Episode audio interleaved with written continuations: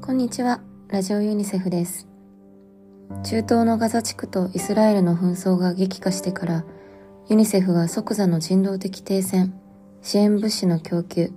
そして拘束された子供たちの解放を訴えてきました。私たちは報告される子供の死者数が最終的に数千人にもなるということを恐れていましたが、それがわずか2週間で現実のものとなってしまいました。現在、殺された子供の数は3450人以上と報告されています。先週に比べ1000人以上も増加しているのです。ガザは子供たちの墓場と化し、人々にとって生き地獄となっています。子供たちが恐れているのは爆弾だけではありません。水とトラウマも子供たちへの十分な脅威なのです。ガザの水の生産能力は通常の1日の生産量のわずか5%に過ぎません。子供、特に乳幼児が脱水症状で命を落とす恐れが高まっており、100万人以上の子供が水の危機に直面しています。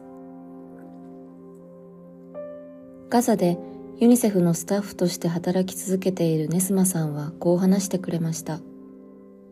彼女には4歳のタリアと7歳のゼインの2人の子供がいます。周りの何人もの子供たちがたったコップ一杯のきれいな水を必死に求めているのに、それが手に入らないことを目の当たりにし、胸が張り裂けそうです。ゼインはずっと普通の水を欲しがっています。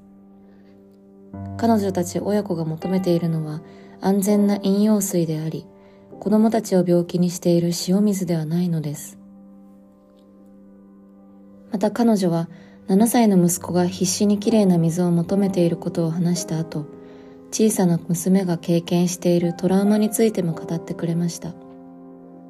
4歳のタリアはストレスと恐怖による重度の症状を抱えており、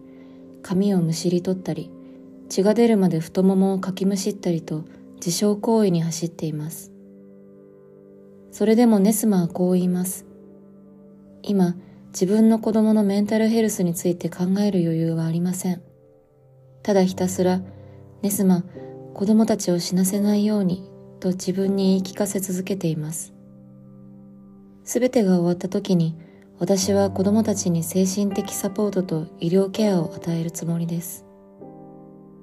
このように子供たちはひどいトラウマも抱えています。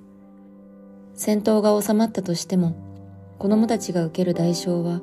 今後何世代にもわたって続くことになるでしょう。こうして悪夢のような日々を送るガザの110万人の子供に代わって、ユニセフはもう一度求めます。即座の停戦が必要です。そして人道支援が安全かつ持続的に、そして妨げられることなく供給できるよう、ガザへのすべての検問所を開通させる必要があります。